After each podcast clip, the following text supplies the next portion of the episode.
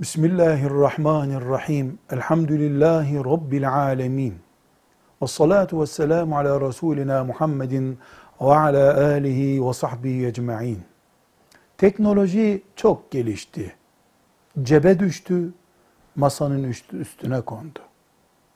Çocuk seviyesine düştü, ihtiyarların eline düştü. Cep telefonlarından insanlar Kur'an-ı Kerim dinleyebiliyorlar. Ezan dinleyebiliyorlar. Hadis-i şerif dinleyebiliyorlar oldu. Bu bir nimet. Elhamdülillah. Fırsat bu. Peki, filan hafızın okuduğu ayetleri veya Mekke ezanını telefonumuzun zil sesi olarak yükleyebilir miyiz? Ne demek? Benim telefonum çaldığında mesela Fatiha'yı okumaya başlayacak, telefonumun çaldığını anlayacağım.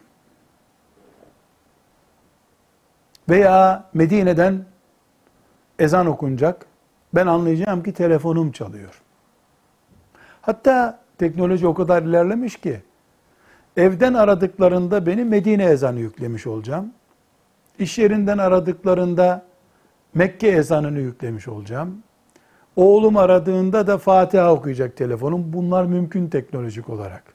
Dolayısıyla Medine ezanı okunuyor. Hah, evden aradılar diyeceğim. Eşhedü en la ilahe illallah diyor ezanda. Ben telefonumun çaldığını anlıyorum. Eşhedü en la ilahe derken evet diye tuşuna basıyorum. Yani ezanı basit bir çan sesi gibi, tangurtu tungurdu gibi kullanıyorum demektir. Bir ayeti zil sesi olarak yükledim. Ayetin yarısında alo buyurun diyorum. Bu Allah adıyla ilgili şeyleri küçültmektir. Asla teknolojiyi İslamca kullanmak değildir. Diyemiyorum telefonun zil sesini ezan veya ayet yapmak haramdır diyemiyorum. Buna ikna olmadım henüz.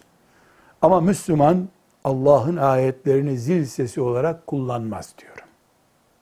İslamcılığımız bu kadar basit şeylerle ortaya çıkmamalı. Velhamdülillahi Rabbil alemin.